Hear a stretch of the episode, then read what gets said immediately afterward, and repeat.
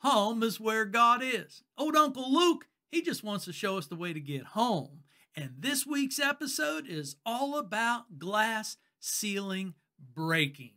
Yeah, glass ceiling breaker. Come on in, let's check it out. Luke chapter 10, verse 38 to 42. All the bubbas of the world, we got one mission in mind. Welcome to the Biblical Channel. Always glad somebody's showing up because talking God, that's the way to go. We want people to read their Bible and to read it well. And when you read your Bible well, you got lots to talk about. We want you to say your prayers and we want you to get together with other people and talk God. We need to talk God. That is the one ambition that we got is to get you into your Bibles so that you can get out there and talk God. God gives us great material here, man. And if you don't read it, and especially if you don't read it right, well, then you don't have the great material. That's what we're trying to do. We are a channel for all the bubbas of the world um, to start talking God as comfortably as, you know, as you are in your flip flops, your board shorts, and your raggedy old t shirts. You know what I'm saying? Uh, all the bubbles of the world talk God. That's our motto here. And, uh, you know, I might as well explain, you know, for those of you who watch the Biblical channel, uh, you, you might be horrified by the amount of skin that I am showing. Um, and, and I just might tell you that the evolution of t-shirts in my world is that I always buy a t-shirt that I think has a fun message, something that might generate somebody wanting to talk God or just talk. I like talking. So I like t shirts that might have that possibility of talking God. But then whenever I'm done with that t shirt, I, I take it to the bubble level. I cut off the sleeves and the neck, and it becomes a work shirt. And that's the way this t shirt has uh, come. It's a t shirt put together by PragerU. If you are not familiar with PragerU, get into that. P R A G E R U dot com uh, great short videos. I think these guys are doing great work. These guys and gals, mind you. And there's a lot of gals um, that are putting out some really great videos uh, through PragerU. Um, but anyhow, they put together this T-shirt. The future of uh, the future is male and female, and I think that relates to our text here into into some important ways. But before we go any further, let us just remind ourselves that we need to get in the mind frame, the mindset of praying, uh, and that is uh, you know, the way Mary showed us how to pray, and that is that our soul should be magnifying the Lord. Our spirit ought to be rejoicing in God, our Savior. Mary keeps it simple. We should keep it simple. Just get our mindset together like that. We ought to be speaking to God like He is our Father in heaven. We ought to be thinking about God um, and His name being hallowed and His kingdom coming. And He's the one who gives us our daily bread. And we forgive others because we received forgiveness and we ask, don't lead us into temptation. That is the heart and soul of our desire in our prayer life. And uh, speaking of that, that's next week. Jesus will teach us how to pray. Anyhow, we submit all of this to God. Let's move forward in the text and see what's going on here. We got a short text, uh, Luke chapter 10, verse 38 to 42. And uh, it's a quick scene. You know, Jesus just got out of this scene with a, uh, a sassy lawyer, theological lawyer type who tried to pin his back against the wall. And of course, as Jesus does, the reverse happens. He turns the table uh, with words and a story, and he keeps a smile on his face. You know, we think everybody wants to, you know, pretend like Jesus, you know, turned tables over and he was angry. I think Jesus still had a smile on his face when he turned that table over and he said, Man, you know, think about what you're doing. Here, Jesus' stories always turn the table you know uh, uh, they flip the table in our lives and and make sure that we understand you see when somebody flips a table everybody stops what they're doing and takes notice you know if it's not you that's flipping the table then you still stop and take notice if it's being flipped on you then well then you stop and take notice table flipping always gets us to the point where we're taking notice and and and these stories that jesus generates um, get us to do just that. And let's let let me just say this: the right way to read the Bible is to understand that Jesus tells stories. That's one of the things he does, and then he also creates stories. And basically, in both scenarios, he says, "Hey, figure it out. It's not hard to figure out. Uh, figure it out." He creates stories and tells those stories, but then he creates stories just by you know, the the the simple conversations that he had with people and the events, you know, that he portrayed as he walked this earth. And if you do not understand that Jesus thinks he's God, and if you don't see Jesus as God, you will get nothing out of these stories. Uh, they will be boring, they will be silly, uh, they will be un uh, uh if that's a word. Anyhow, the little story is a story that we have here is a story that Jesus creates by going into a home, uh, a home where there are two sisters, and it's Mary and Martha. And remember, the Bible gives us these great characters who are really just like us. And Mary and Martha are just like us, um, as everybody in the Bible is. So Jesus and his disciples. So the focus of this is on is on the disciples. They're on their way, and they come to a village where a woman named Martha opens up her home to Jesus and his crew. Um, Martha has a sister. Her name is Mary she sits down at the Lord's feet and listens to what he has to say. Martha, distracted by all the preparations that had to be made, she came to Jesus and asked, Lord, don't you care that my sister has left me to do the work by myself? Tell her to help me.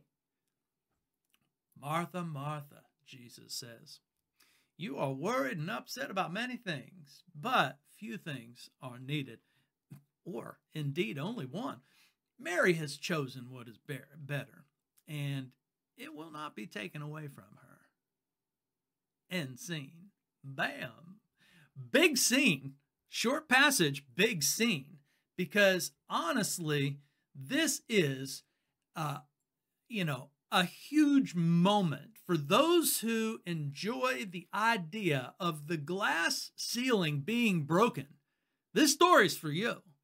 But the Bible's always been in the habit of breaking the glass ceiling. And if you don't know what breaking the glass ceiling is, it's it's code for you know the ceiling that has been put on women and and uh, to retard or to you know keep them from advancing you know and it's the men who, who put that ceiling in place and so uh, the the expression breaking the glass ceiling is an expression where you know women rise you know to the equality of men that's a great conversation ahead. I am all for it because the future is male and female together, working together, working it out together. We go together and we stay together.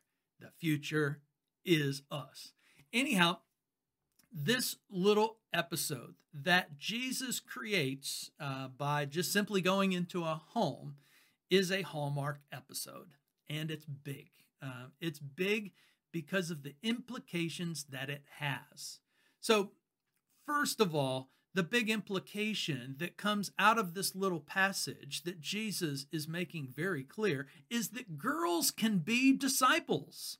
Whoa, whoa, whoa. That doesn't sound like a big deal to us because we've been listening. Our culture has been sitting on Jesus' shoulders for a long time. Um, but you need to be reminded, I need to be reminded that uh, this is not the normal way that the world had worked. Um, and it's not the normal way that the world still works today. Not even close. Yes, Jesus is saying to Martha, hey, Mary is a disciple, and Mary should be a disciple. Now, you know that is really just you know a glass ceiling breaking moment um, that makes it very clear that god and jesus representing god jesus actually being god is making clear that there is no such thing in god's mind where the men get to be disciples and the women well they have to get into that kitchen barefoot and pregnant or something like that. Girls can be disciples, is the heart and soul of the passage. And that is revolutionary, man. That is quite striking. Um, and Jesus was definitely annoying. And here, catch this both men and women with the way that he treated women equally and he invited them to be his followers equally. He does. Listen to what he says. It's plain and simple. He's not being clever. He's telling Martha, who actually wants Mary to get into the kitchen and to be as concerned about, you know, feeding the entourage as she is. And Jesus says, Martha, Martha, you need to calm down. None of us ask you to do this. It's nice. It's a, a you know, moment. He's not saying it's bad, but, you know, he's also making it clear to Martha that perhaps you need to slow down. Perhaps you need to kick back. Perhaps you need to realize that the traditions, you know, are are important to only a certain degree, but there are other things that are way important than your traditions. And Jesus is saying you need to set that aside and be more like your sister, Mary. Mary's got it right. And I'm not going to change a thing. I'm not going to tell Mary to come help you and miss out on her listening to me. I'm telling you, this is this is a mind-blowing passage and and just the way that Jesus handled himself regularly is mind-blowing. But if, if we think that Jesus started treating women equally and that the old part of the Bible didn't treat women equally, then we're crazy. We're just not reading our Bible. History, the history of the old part of the Bible is very clear. Uh, Proverbs 31 elevates the working woman and the woman who seems to have it more put together than the man does. And there isn't anything that the woman doesn't seem to be able to do. That's Proverbs 31. Um, elevating the place of women and, you know, in business and in all kinds of matters, even going out to the gate, you know, where, you know, the men gather around. But then there's also, you know, the Bible celebrating the Queen of Sheba you know, who comes to Solomon. And, uh, you know, and she is a celebrated feature. She is the Ethiopian queen. And there is no disregard for her. In fact, there is every regard for her. She is treated like an equal whenever she comes before King Solomon. And then there's Deborah, you know, the warrior Deborah. Back in the the you know the the storyline of the book of Judges, Deborah is a judge and she puts down Barak for being a big sissy. And she gets out in front of Barak and she says, "Let's do it. Come on." You know, but but Barak the man, he he he needs encouraged by this woman to be a warrior. And Deborah's like, "You nuts." You know, get out of my way. Let's get this thing done. God is with us, you know? So Deborah is a celebrated figure in the Bible. And that's just a few of them. That's just a few of them. And let us not forget that equality between the sexes was exactly what God pronounced clearly in Genesis chapter 1 verse 26 when in you know when he says that in the image of God he made them male and female.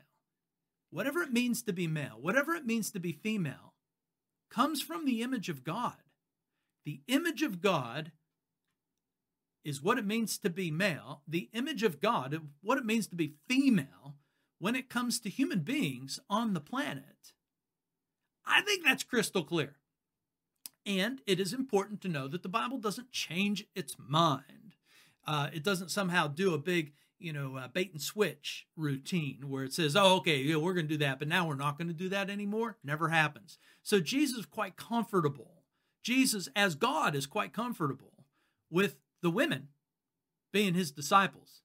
And that, that has irritated so many people, including Martha, of all people.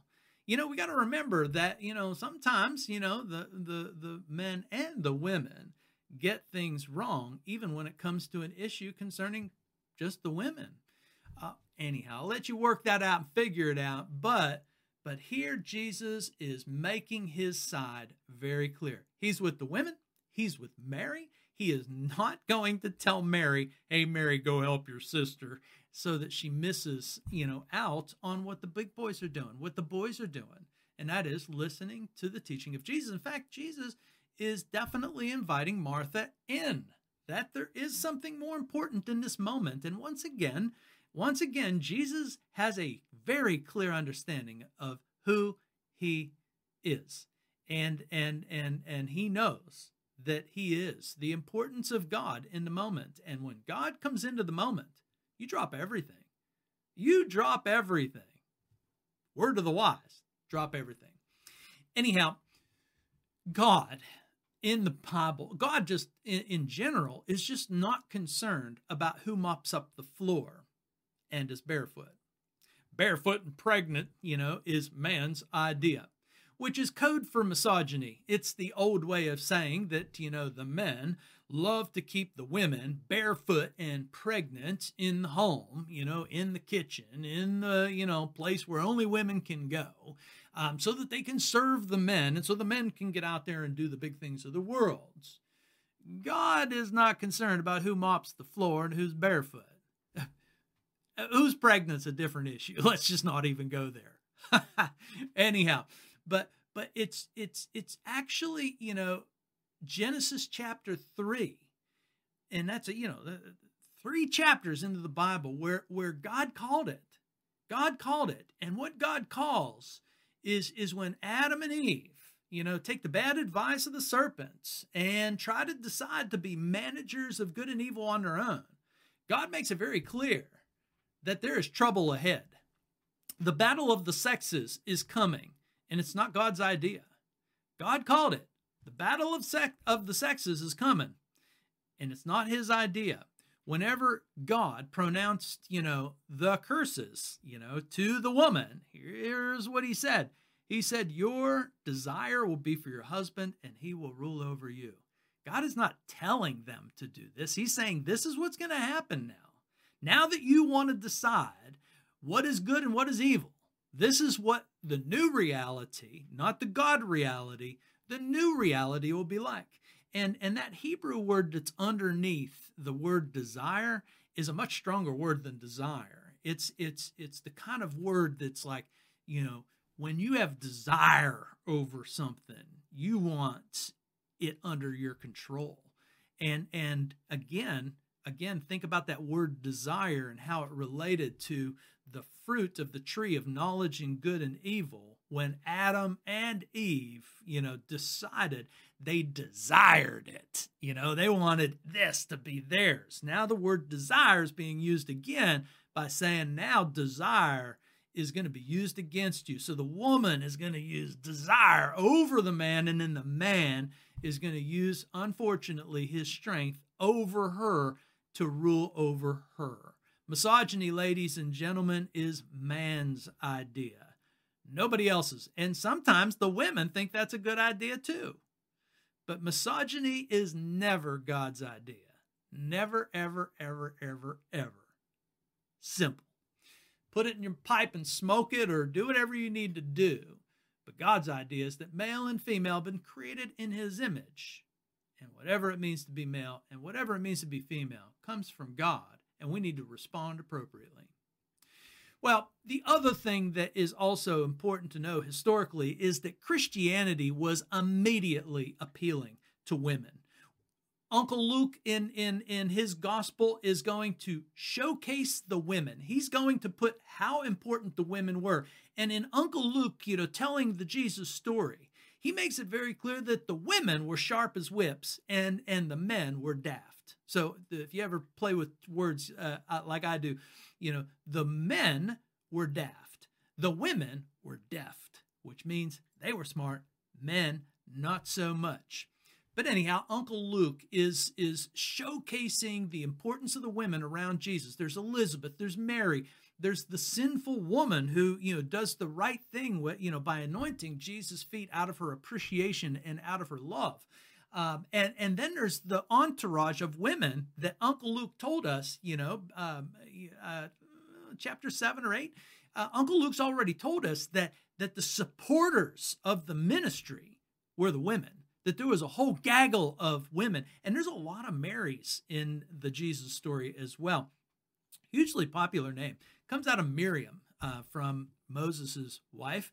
Uh, but anyhow, there's a ton of Marys on the scene. Sometimes hard to work out the Mary. This could be the Mary uh, Magdalene who had the seven demons. It could be the you know different portions of church have always tried to work this out and and uh, they kind of lost touch with which one was which because there were so many of them and it doesn't really matter. What matters is what matters is is is that Christianity was super appealing to the women. Even Martha is very excited to have Jesus in her house. And it's probable that Mary, you know, suggested to Jesus, "Hey, let's stop off at my sister's house. She's a great host, you know, and and uh, she'd love to have us." And I think Mar- Martha does want to, you know, have them. But Martha, Martha's, you know, understanding of of her role in front of Jesus needs to be improved because Jesus is inviting her in to be in the place that Mary's been in, and that is as a disciple, a full-fledged equal disciple.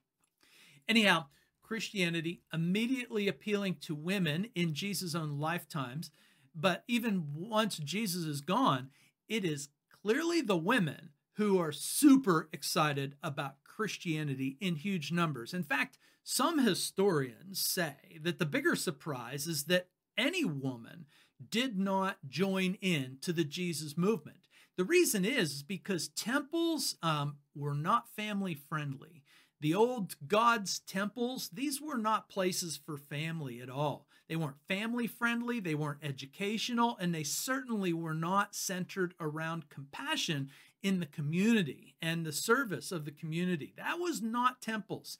If you think that temples and churches are the same thing, then you are wrong. Temples, mosques, shrines, they still aren't, you know, family friendly. If you want to see places where the women are allowed to go certain places and the men are allowed to go certain places, then show up at a temple, a mosque, or a shrine and you will see it in action. But that is never, ever the way the church is supposed to be. Now, has the church made some mistakes? Sure. But that's but on the whole, the church is always open for business. The church is always family friendly. The church is always inviting, you know, the women, the men, and the children. The church is always educational. The church is always compassionate and the center of serving the community through compassion is the way of Jesus gatherings. And, and, and just think about this for one second. The very word church means meeting. That's all it means is that the world's full of different kind of meetings and God's going to put his own meeting into the community. And that meeting is what church is all about. The meeting of God is family friendly. The meeting of God is educational. The meaning the meeting of God is compassionate to those involved in the community around and at large. Uncle Luke, Uncle Luke has been showing this off. Wives, you know, I, I, know I know what some of you are all thinking. You know, some of you are all thinking like, "Oh, Billy, there's that there's that line in the Bible that says wives submit to husbands, right?" And there you go. There's there's that old misogynistic, you know, call that the Bible has you know, for uh, you know the, the the woman to be barefoot and pregnant and contained in the kitchen, you know, mopping those floors barefoot, whatever the case might be, and being abused by her husband. No, no, no, no, no, no, no, no, no, no. You need to read further. Yeah, the Bible says wives submit to your husbands, but you need to read what what Jesus says to the husbands. You need to read what the apostles said to the husbands. You need to read, you know, the whole thing. You can't stop at just wives submit to your husbands. You got to read what husbands are supposed to do. What are they supposed to submit to? They're supposed to submit to a husband that is sacrificing their own life the way Jesus did for the church, but sacrificing their life for the wife. God ain't asking wives to submit to husbands' buffoonery. God is asking wives to submit to husbands who are sacrificing their lives for them. And this isn't about taking bullets. You know, those of you men who think, oh, yeah, I'd sacrifice my life for my wife. It's not what we're talking about. The text says, the apostles say, the apostles of Jesus Christ say, the disciples understood it very clearly. Husbands are to sacrifice their life for the sake of lifting up their wife. Oh, yeah, that's the rest of the story. The air of equality that we breathe, ladies and gentlemen, comes from God. Brothers and sisters, this comes from God, Jesus, the Bible, and and this is the only place it does not come from the temples it does not come from you know the the, the mosques or the shrines or any place the air of equality that we breathe comes from god jesus the bible from the old part of the Bible to the new part of the Bible. Biblical equality begins by understanding that we are all sinners, men and women, The future of male and female is that male and female are still all sinners. And because we start at that place, now we understand that we all need God's grace and we all need to take the love of God to all because God's grace is God's love to us. So we should respond by loving God. And then we should also respond by loving God, by loving the people around us. Otherwise, if we don't do that, then we need forgiven. If you're lording over somebody in the name of Jesus, well, you're wrong. Worldly equality is not Christian equality. Worldly equality is a punisher and a hater. Worldly equality uses inequality as an excuse to beat up somebody. Godly equality begins with the understanding that we're all sinners and we all need God's grace. And we all need to take the love of God to all. Otherwise, we we need forgiven again. And we all need the grace of God every day of the week to get through this life. Well, that's God's idea of equality, and it's available to the men and the women, the male and the female. And yes, indeed, the future is always going to be male and female. And the glass ceiling is broken by the Bible. The glass ceiling is broken by God, no other. Human beings put the glass ceilings in place, all kinds of glass ceilings in place. It's God that breaks them down because we're equal in His mind. We've been made equally, male and female, carrying the image of God, are just that males and female, carrying the image of God. So, anyhow, um, the other big idea in this passage is don't worry, only God is important. And that's what Jesus has been talking about all along. When Jesus says, you know, to, to Martha, and you know, I love the fact that Martha is really sassy to Jesus. She's like, you know, she's got her hands on her hips. She's like, Lord, Lord Jesus, let me give you the business. Don't you care that my sister has left me to do the work myself? Tell her to help me out. And Jesus says, Martha, Martha, easy, easy, easy. Take it easy, Martha. You're worried and upset about too many things. There might even be just one thing that's important. What's he talking about? God. Who's in the room? Who's in Martha's house? God. Listen, when we are distracted, worried, and concerned, we got the ways of this world whirling around in our minds. And we need to think about that one thing that's important, and that is God, who always gets it right, by the way. If we read your Bible right, you'll understand God always has it right. Let's take the time to get it right. Let's take the time to appreciate what God's doing here. Anyhow, we'll catch you next time when Jesus teaches us how to pray. See you next time.